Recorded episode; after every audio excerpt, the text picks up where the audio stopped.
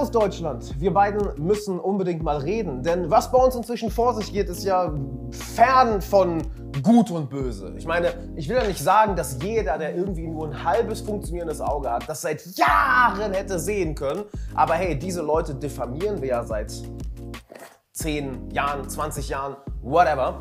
Und ich möchte dir gerne mal eine kleine Analyse geben zu der aktuellen Situation in unserem Land aus einer ganz besonderen Perspektive. Denn seit elf Jahren beschäftige ich mich mit dem Thema Psychologie, Persönlichkeitsentwicklung, Meditation, Marketing, Verkauf. Sprich, alles das, was uns Menschen eigentlich beeinflusst, warum wir so ticken, wie wir ticken und wie wir dieses Verhalten dann verändern können. Plus 2016 hatte ich, um ehrlich zu sein, die Schnauze voll von Deutschland, weil jeder damals schon sehen konnte, wo es hingeht. Ich meine, du musst blind sein, um es nicht zu sehen. Also habe ich mich entschieden, auszuwandern und beobachte das Ganze seitdem aus Osteuropa, wo es solche Probleme lustigerweise nicht gibt.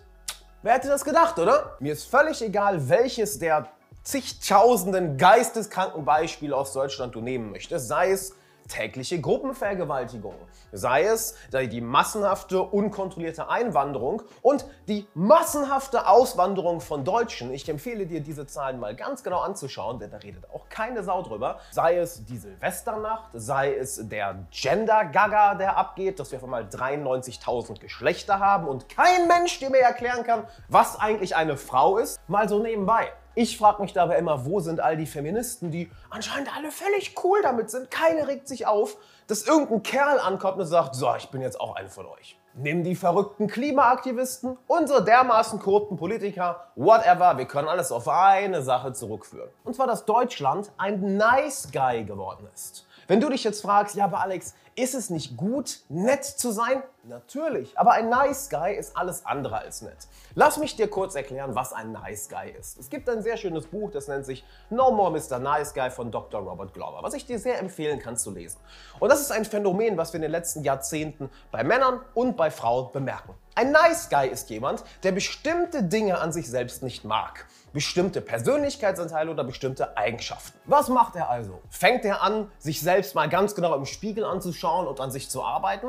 Nein, natürlich nicht. Das wird ja seine Probleme tatsächlich lösen. Er schaut sich die Persönlichkeitsanteile an, die er an sich selbst nicht mag, und unterdrückt die. Woraus dann etwas entsteht, was Carl Jung der Schatten genannt hat. Wo wir all die unterdrückten Persönlichkeitsanteile von uns hinschieben, die wir an uns selbst nicht mögen. Was passiert dadurch? Dadurch verinnerlicht der Nice Guy eine enorme Scham.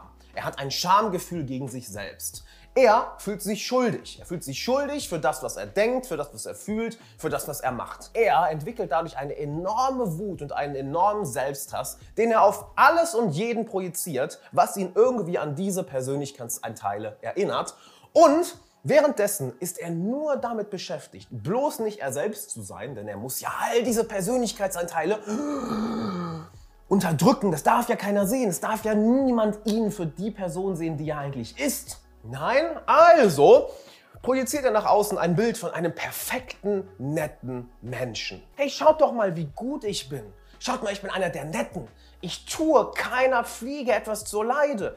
Nein, ich will nur, dass es euch allen gut geht. Sein eigentliches Verhalten zeigt dann aber etwas komplett anderes. Denn diese verinnerlichte Scham, diese verinnerlichte Schuld und dieser verinnerliche Selbsthass, die sind ja immer noch da. Was dazu führt, dass er verdammt manipulativ wird und er in jeder Situation, wo er die Chance sieht, seine Bedürfnisse befriedigen zu können, das auf eine verdammt psychopathische und manipulative Art und Weise macht. Nur um sich das Ganze dann im Nachhinein auch noch zu rationalisieren, weil er ist ja einer der Guten. Ich denke, wenn ich dir das hier so aufzähle, fallen dir mehr als nur ein oder zwei Beispiele in Bezug auf die deutsche Gesellschaft ein, wo sich genau dieses Verhalten zeigt. Nach außen zu so tun, als wenn wir die, die, die fucking Weltretter, die nettesten Menschen überhaupt. Ich will doch nur, dass es dir gut geht. Aber das eigentliche Verhalten spiegelt das genaue Gegenteil wider. Woran das liegt? Naja, nennen wir das Kind beim Namen. Wir Deutschen hassen uns. Wir denken, wir sind die Bösen. Wir schämen uns für uns selbst. Wir haben eine verinnerlichte Schuld uns gegenüber. Wir haben einen Selbsthass uns gegenüber. Um das genauer zu erklären, brauchen wir ja auch nicht lange suchen. Schau dir einfach an, was wir Deutschen für eine Beziehung zu uns selbst haben, was wir für eine Beziehung zu unserer Geschichte haben, was wir für eine Beziehung zu unserer Kultur haben. Jeder kann das ganz offensichtlich sehen. Hier ist das Problem. Wir versuchen kollektiv, das auf einer Ebene zu lösen, wo wir es nicht lösen können, nämlich im Außen. Oh, vielleicht regelt die Partei das endlich. Oh, vielleicht wenn wir die Strategie verfolgen, dann klappt das endlich. Oh, vielleicht wenn wir da mehr Geld investieren, ja, dann haben wir das gelöst. Nein, weil wir gucken alle in die falsche Richtung. Am schönsten finde ich es dabei immer, wenn jemand wirklich die Hoffnung in die Politik setzt. Glaubst du, dass irgendein machtgeiler, korrupter Politiker das Ganze lösen wird, nachdem er merkt, oh, ich komme dem Thron der Macht näher? Mm, dann vergesse ich meine Werte doch mal. Keiner davon wird das lösen. Es gibt nur einen Weg, das zu lösen. Wir als Kollektiv müssen unsere verinnerlichte Scham, unsere verinnerlichte Schuld, unseren verinnerlichten Selbsthass aufarbeiten. Die Lösung für einen Nice Guy ist es nämlich nicht, das zu machen, was viele machen. Oh, dann werde ich jetzt einfach ein Arschloch, dann gehe ich jetzt 180 Grad in die andere Richtung. Nein, nein, nein, nein, nein, so löst du das Ganze nicht. Damit machst du die innerlichen Themen nur noch größer und sorgst dafür, dass andere Leute jetzt auch noch mehr Schaden davon tragen. Ein Nice Guy löst das Ganze, indem er die Beziehung zu sich selbst klärt. Warum habe ich diese Scham mir gegenüber? Und wie kann ich Mitgefühl mit mir selbst haben und mir anschauen, was ich tatsächlich gut in meinem Leben mache, damit ich mich nicht ständig für mich schämen muss? Warum habe ich diese Schuld mir gegenüber und wie kann ich anfangen, mir selbst zu verzeihen, weil ich mir anschaue, dass ich heute nicht mehr so handle wie die Person, die ich früher einmal war? Warum hasse ich mich selbst? Und was kann ich endlich an mir finden, was ich eigentlich liebe, was ich eigentlich an mir wertschätze, was andere Leute offensichtlich sehen, aber wo ich irgendwie die Augen vor verschließe. Ein Nice Guy muss aufhören, ständig vor sich selbst wegzurennen und aufhören, vor sich selbst die Augen zu verschließen. Was er lernen muss, ist, sich selbst radikal ehrlich in dem Spiegel anzuschauen.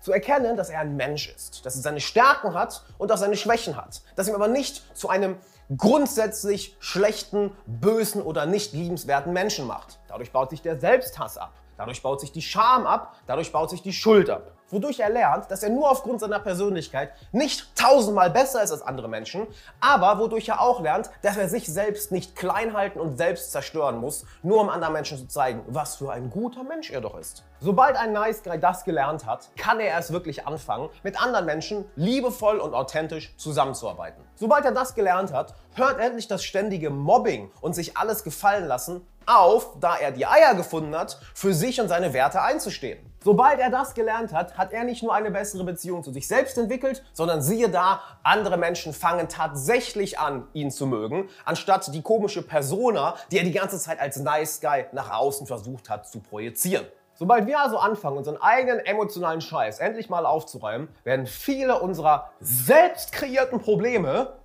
auch mit der Zeit verschwinden. Die Frage dabei ist, wirst du die Verantwortung dabei weiterhin in irgendwelche Politiker setzen, in irgendwelche Aktivisten oder einfach in irgendjemand anderen, der das schon machen wird? Oder hast du endlich den Mut, den Blick mal nach innen zu richten und dich mit deiner Beziehung zu dir selbst ernsthaft auseinanderzusetzen. Denn erst wenn wir das machen, können wir für uns, für die Menschen, die hier leben, als auch die Menschen aus aller Welt, die Menschen, die gerne hier leben wollen, die diese Gesellschaft wertschätzen, die gerne Wert zu dieser Gesellschaft beitragen wollen, erst wenn wir das machen, können wir für uns alle eine sichere und glückliche Gesellschaft garantieren, als auch eine Situation aufbauen, in der die Lebensqualität von uns allen stetig steigt.